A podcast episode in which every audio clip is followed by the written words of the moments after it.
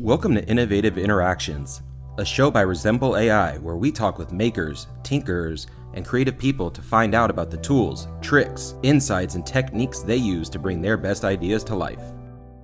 Everybody, this is Shane Small. We're very lucky to have him here today. I appreciate you, Shane. It was great meeting you yesterday. Uh, Zoe and I have been excited since Shane accepted the invitation. He's got a, a long history of success in the creative direction storytelling field. So today we'll talk a little bit about um, storytelling. We'll talk about Shane's background, and we'll talk about the future of combining storytelling and experiences with technologies. So thanks very much, Shane. Figure we get started oh, here. Thanks for having me. Uh, so today you're the executive creative director of Snapchat, in charge of building out the originals on the platform. But if we can take a step back uh, to a little bit earlier on in your career, you are also the founder and creator of Exploding Kittens. And it's widely considered one of the best easy to pick up games in history. Can you walk us through how that got started and how it evolved over time? But I had created this game that we called Bada Boom, I think it was, for the um, as a as a digital game. Exploding Kittens actually came from a, a previous company where I had a um, uh, a mobile app gaming company called Fantini, and we did a bunch of games like a Marvel game called uh, Kapow, and a bunch of others that really, frankly, weren't that su- successful. but I had created this game called Bada Boom, I think we called it at the time, and it was just like a really simple um, game. But we never we tested it a bit, and I had it full fleshed out, um, but never actually developed it as an app when working at uh, Xbox, we had got to a point at Xbox Studios. I was there to actually look at how we can make shows, enhance shows by using the Kinect and the place, um, the Xbox.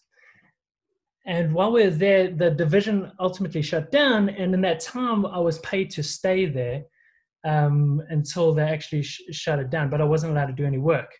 So I thought, oh, let me get this game out that I had created called Bada Boom and put it like a it to deck of cards and let us just play it around the office and see like if this is a fun game or not.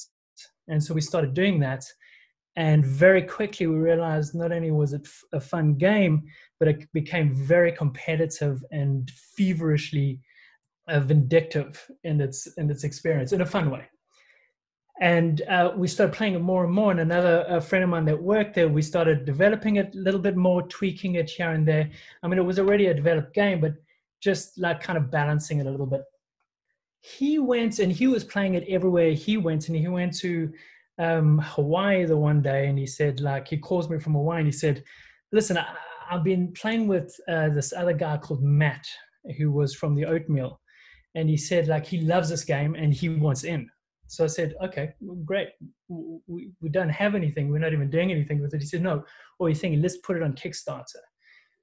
So I thought, great. But he said, the only thing he wants to do is he wants to call it Exploding Kittens.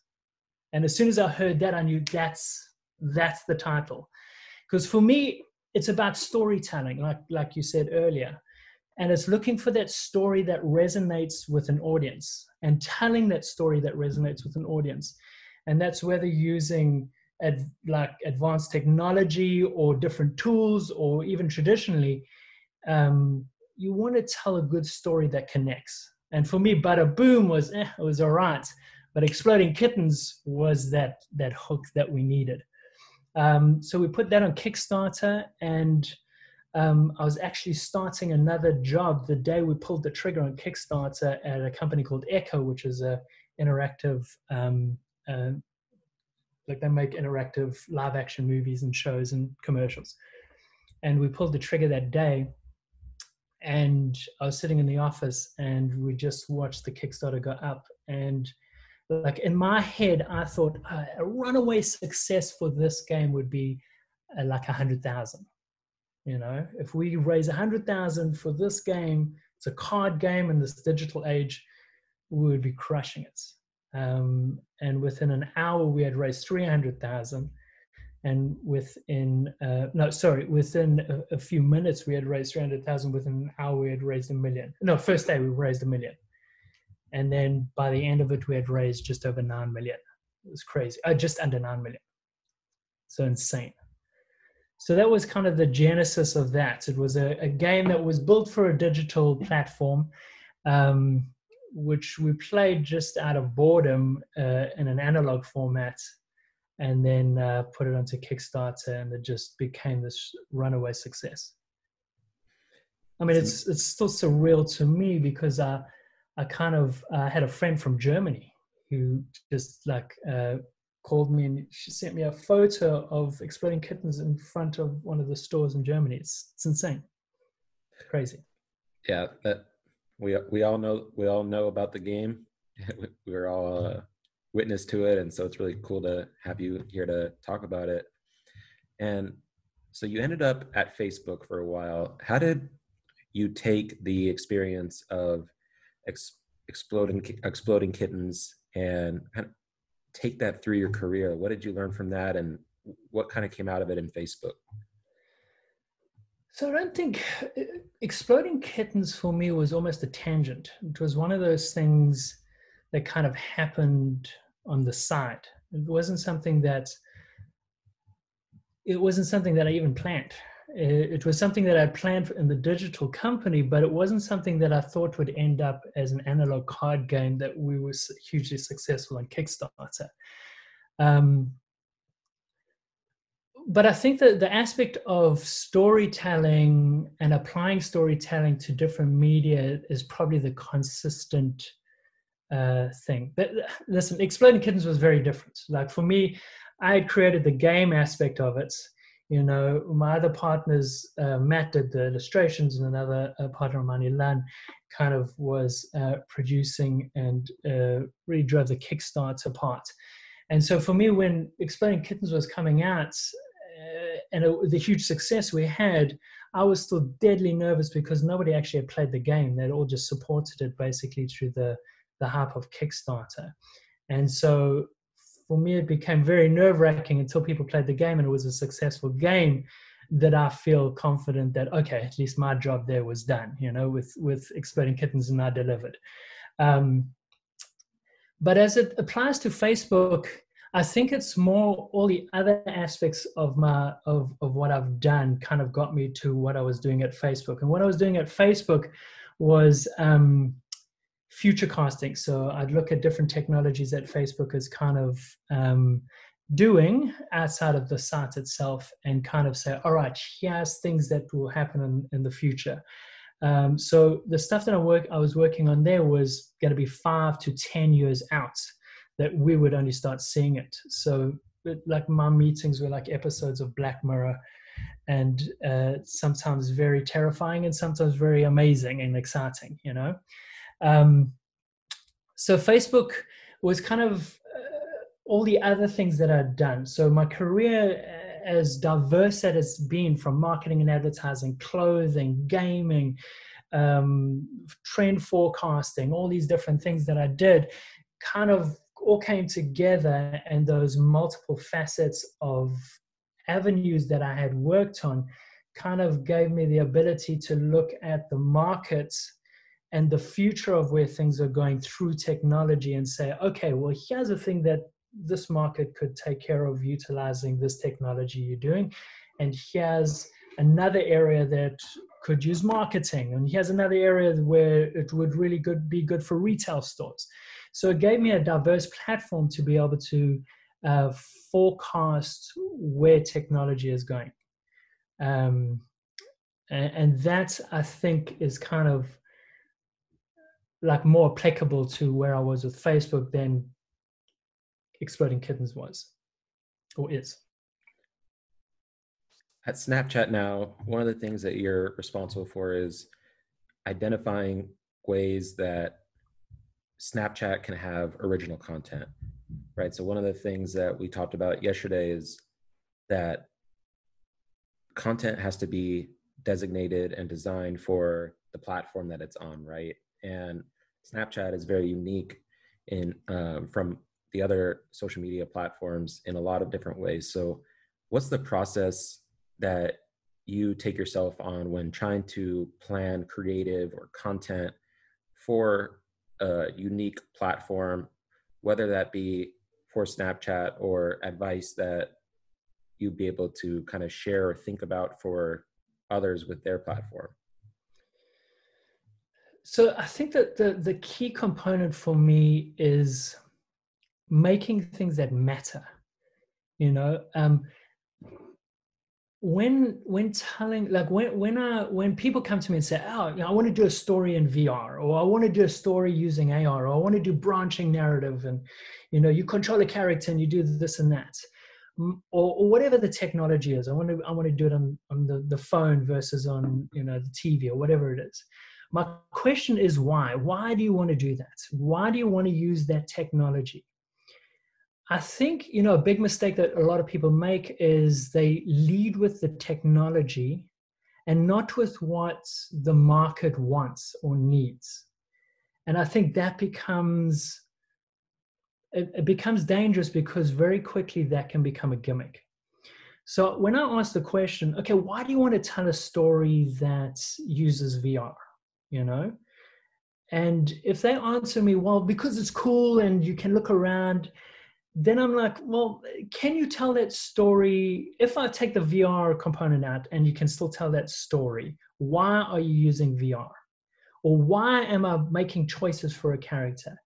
And when I ask that question, the answer I think that I always want to hear is because that's the only way you can tell that story. The DNA of that story requires that technology because that's when the story and the technology blend to make something meaningful.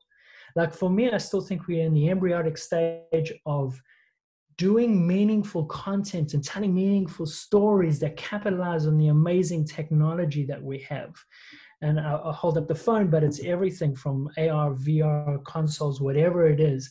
We have these amazing tools at our fingertips to tell amazing stories that could be really meaningful and affect people in ways that traditional or linear couldn't, but be just as meaningful, if not more so.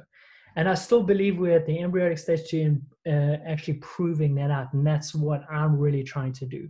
So I constantly look for ideas that use technology, but that is appropriate to the media or the platform that I'm using. So if I'm telling a story that's phone based, I've got to think about what that means in terms of formats like vertical frame, in terms of the way people behave when they're using the phone, in terms of the um, distractions that a phone gives me. I've got my mother texting me, I've got a bill that pops up, I've got all these distractions.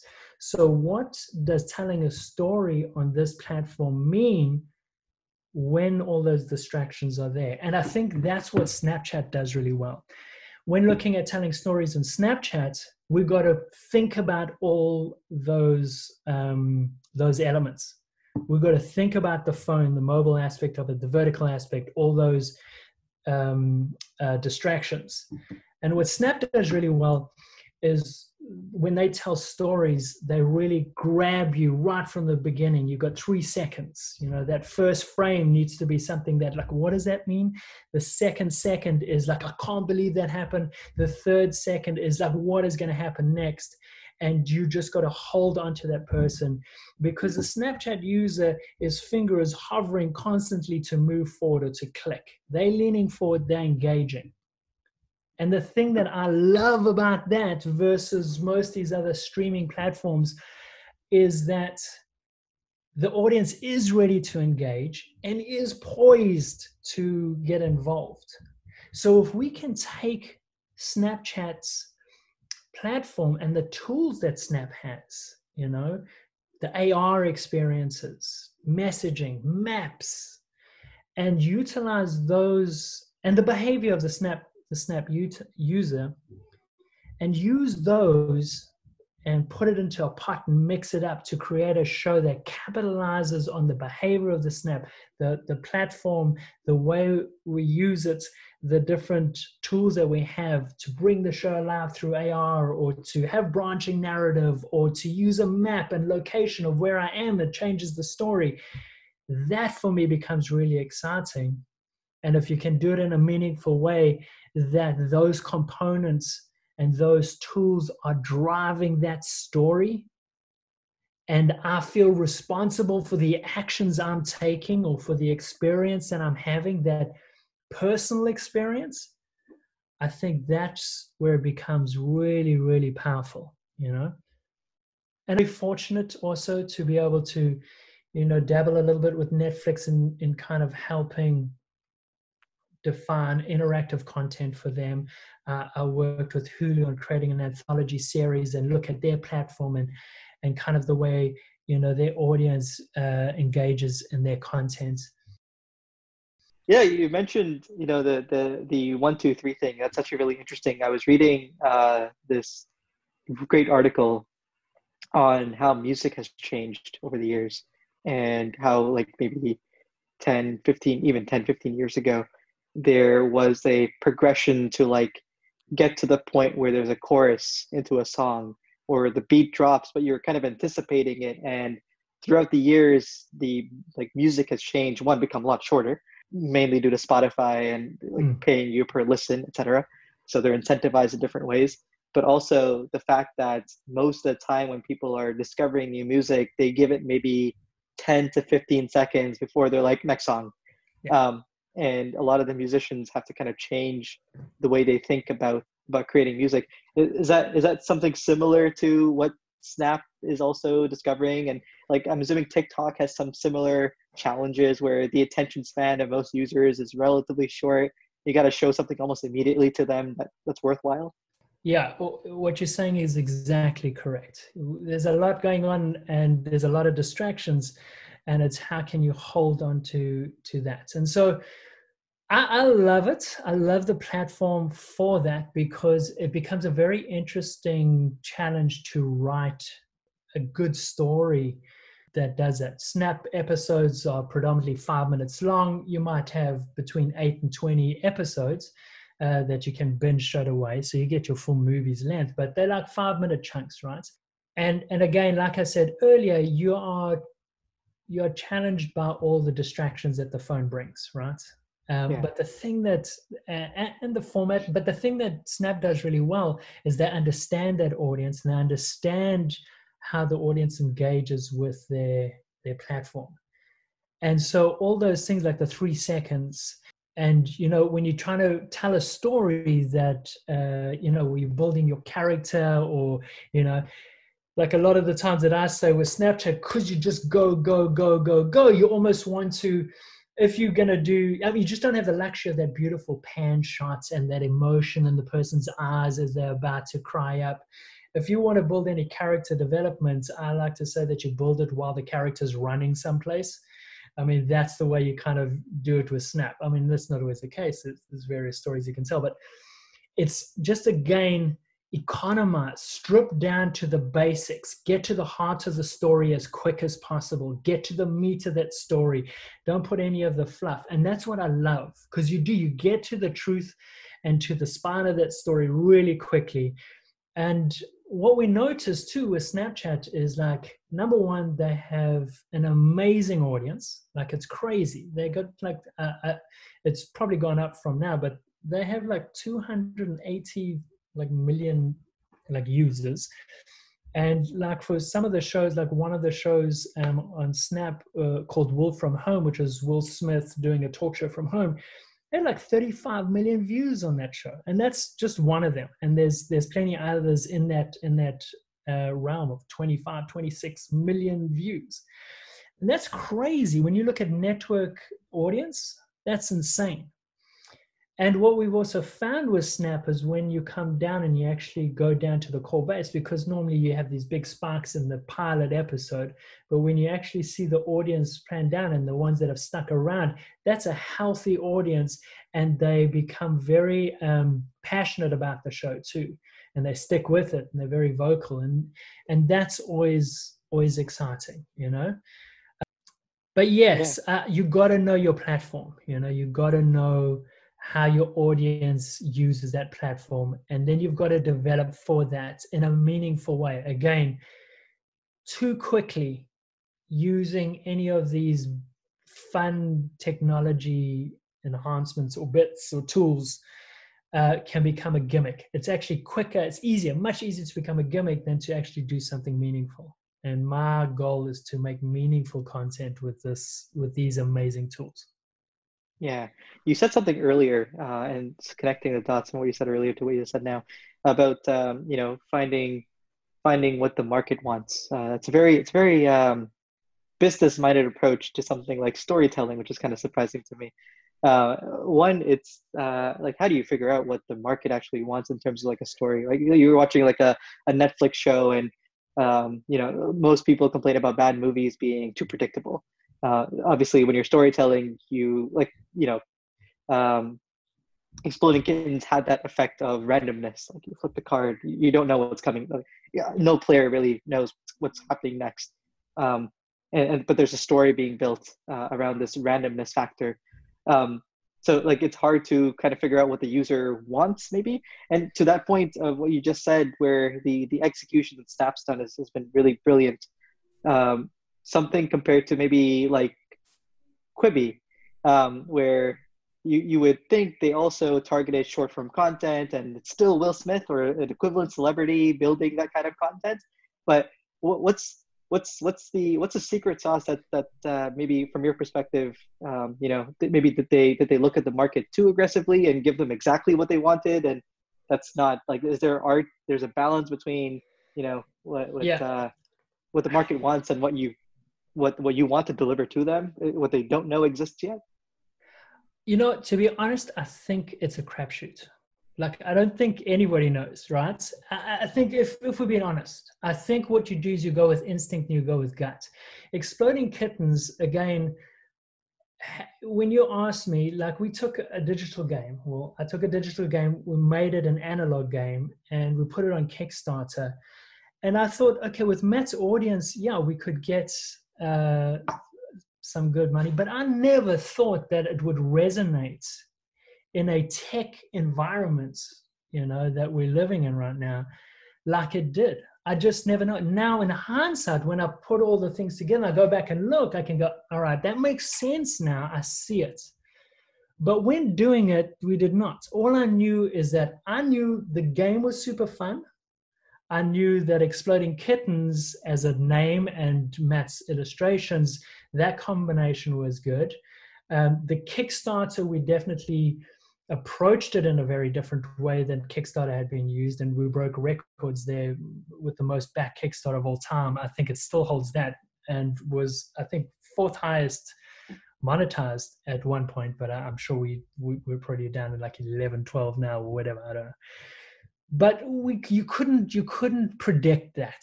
I couldn't predict that success, especially on a global. And I think it's the same here. You can't tell. You got instinct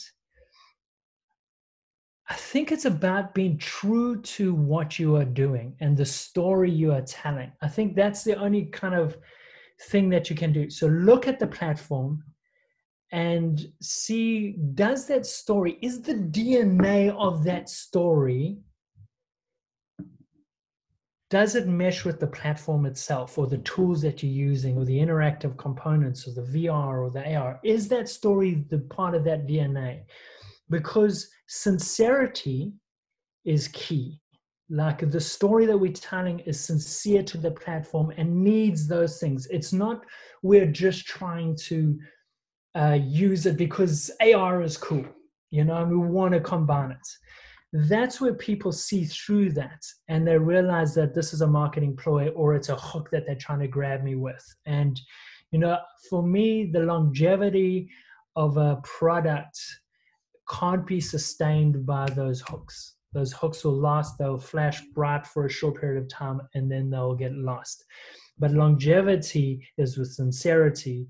And, you know, as long as we're building content that meets the need of the platform uh, but the platform is supporting and driving that piece of content, I think that's where you have the best chance of success. So when you're looking at Quibi, for example, now Quibi, you had a bunch of amazing people there, loved that business, and I'm so devastated that it it didn't do well. But when I look at some of the approaches that they made, um, and listen, there were also bad timing, COVID. Uh, listen, there was a host of things that they went up against that was just unfortunate, you know. And there's so many amazing, brilliant people that came out of that company. But when I was looking at their content, me personally, I saw it's Quibi, short for quick bites, again, very similar to Snapchat, where it's short content. Get the get the people in, and I'm on a commute. I'm in a waiting room, and I'm going to watch something amazing for the next five minutes, and then I'm out, and I might come back to it later. But when I saw the content that was on Quibi, a lot of it felt like traditional content. And all I wanted to do is swamp it up and put it on my big screen, sit back and relax. And if I could have done that, I would have been happy. I would have been, I'm in with Quibi. I'll watch all the episodes because their shows were amazing. But I felt like they weren't built for this platform. They were built and they were beautiful for a Netflix or something like that.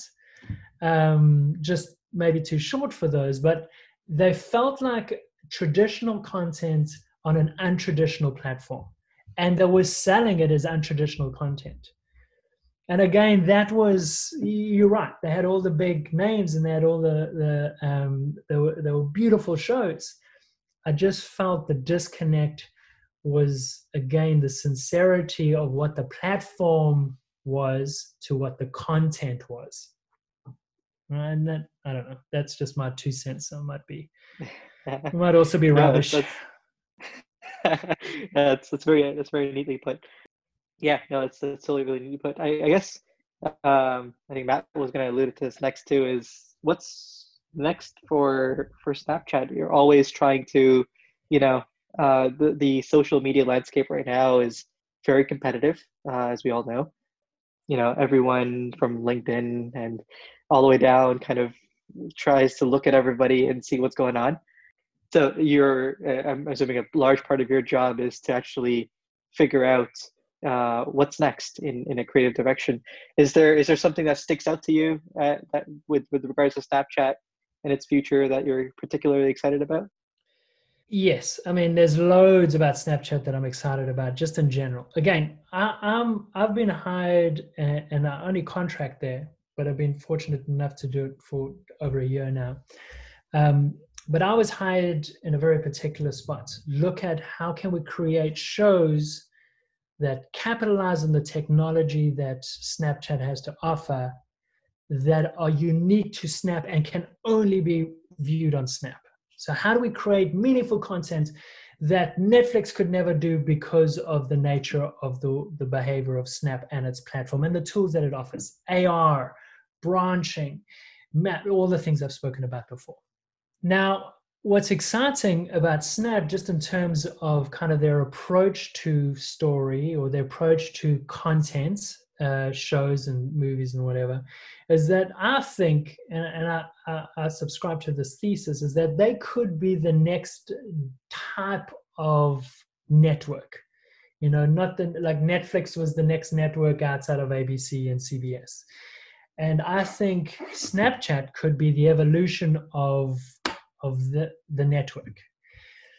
And what I think and what I'm excited about is just obviously the type of user that the Snap this the Snap user is, uh, the type of content that we could potentially create that I think like there's some demos that I'm working on that unfortunately I can't talk about too much now, but that I honestly believe changes the game in a way that like people will be surprised and go, oh my gosh, this is insane you know like i can't I, I didn't think you could do this you know and that's what i'm excited about the kind of the the tools that snap has to offer the type of audience that snap is and the content that snap is creating that utilizes these these things. So so again mine's very very small sliver and mine's around entertainment and content but and again, I can't talk too much about what the future holds, but there is so much there. There's so much fertile ground with Snap, in my opinion, especially for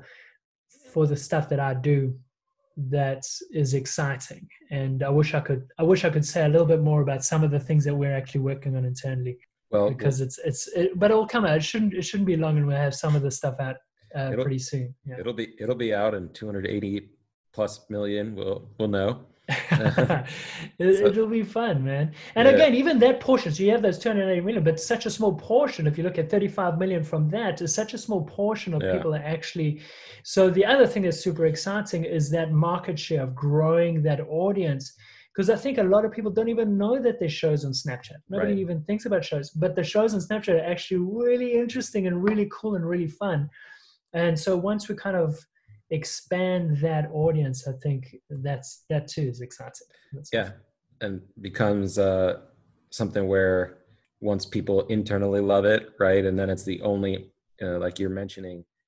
There's a lot of similar streaming platforms that just I, we have this show, and then it's like once that show you're done with it. If you don't find something else, you're off the platform. But yeah. like what you're talking about is building something that can only be done on this platform and you need to come to this platform to have anything like it because of the way it's built. And i think it's brilliant. I think everybody needs to learn from that. Yeah i mean but for me again this is this has been my dream. I mean i've been working with inter- interactive content for the last uh, i mean i want to say 10 15 years now. So in the space of building shows that are personal to the user and are interactive in some fashion um, but I, I, mean i love the idea and what snap could provide in terms of a platform. Is a story that i get into let's just say like a game of thrones story or whatever it is whatever the story is whatever story that that vampire diaries well, i don't i don't know whatever whatever anybody's into. But i'm into a particular show and I watch it like I'd watch it. I, I, watch an episode here. But now, what if that show is alive and the characters are alive and they can check in with me throughout the day through text messages and the story unfolds based on my response to the texts and you know i get like um, it all happens in real time and then the next time i go to the next episode the episode is different because of my engagement with the characters in real time throughout the day you know like ideas like that or stuff like that becomes very interesting where you know the story comes alive and through all the different facets of my day and the engagements that i have uh, with my devices i can check in with that audience through the story. And that becomes really interesting. And then my participation or response to those check-ins from the narrative personalize that story so when I come to you and I go, man, I cannot believe that Dredarius, or whatever the name of the main character is in this particular story that I'm making up, um, did what they did. And then you said, no ways, didn't do that for me. And I said, no, what do you mean he didn't do that for you? And then we have a conversation and like, oh, I want to go back and see how I can get what you got. That sounds crazy. And so that becomes a collaboration now between me and you just from a narrative standpoint. And then what if we take that one step further and you and I watch the show and play the show together? So when you do something in the show, it affects my character's um, story in the show, and I have to respond. So now we have a collaborative watching experience that becomes personalized based on our individual interactions with that show. Those are the kinds of ideas and things that I think become exciting. And I think Snap as a platform becomes, I think, becomes that the platform that can really do that and do it well because I think the audience that engages with Snap is ready for that kind of content. You heard you heard it here first. the tech is not more important than the story. And yet they go together. So remember, when you're putting together your next piece of content, come back here and listen to Shane, see what he has to say about how to go through the process. And remember, even with companies like us, where it's high tech, next gen tech, artificial intelligence, all the buzzwords that everybody has out there, virtual reality, it has to fit within the scope because at the end of the day, for we're not thinking about the end user, what's going to happen, Shane? Um, it's not going to work. It'll become a gimmick You heard it there first. Thank you guys, Shane. Thank you for making the time. And it's my uh, pleasure. But uh, thanks for making that time and uh, stay safe, everybody. Thank you, Shane. Cheers. Thank you for listening to this episode of the Innovative Interactions Podcast. For more tips from creatives and innovators, or if you'd like to reach out to us, visit resemble.ai. And if you have a guest you'd like to hear from, reach out to us at podcast at resemble.ai.